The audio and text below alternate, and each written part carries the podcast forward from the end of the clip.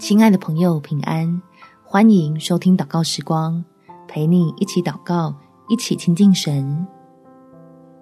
挥别倒霉，让神赐平安相随。在腓立比书第四章第七节，神所赐出人意外的平安，必在基督耶稣里保守你们的心怀意念。亲爱的朋友，让我们一起祷告，来跟天父领受使人平安喜乐的福气，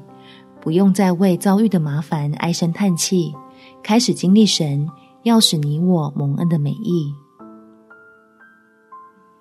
天父，求你赐福给我，保护我，使我不再感觉倒霉，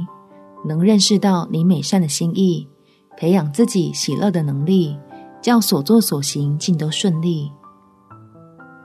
开始经历什么是万事互相效力，能将我的心思得到更新，在无论好事坏事上皆全获益，不再无奈自己的得失，只能归咎虚无缥缈的运气，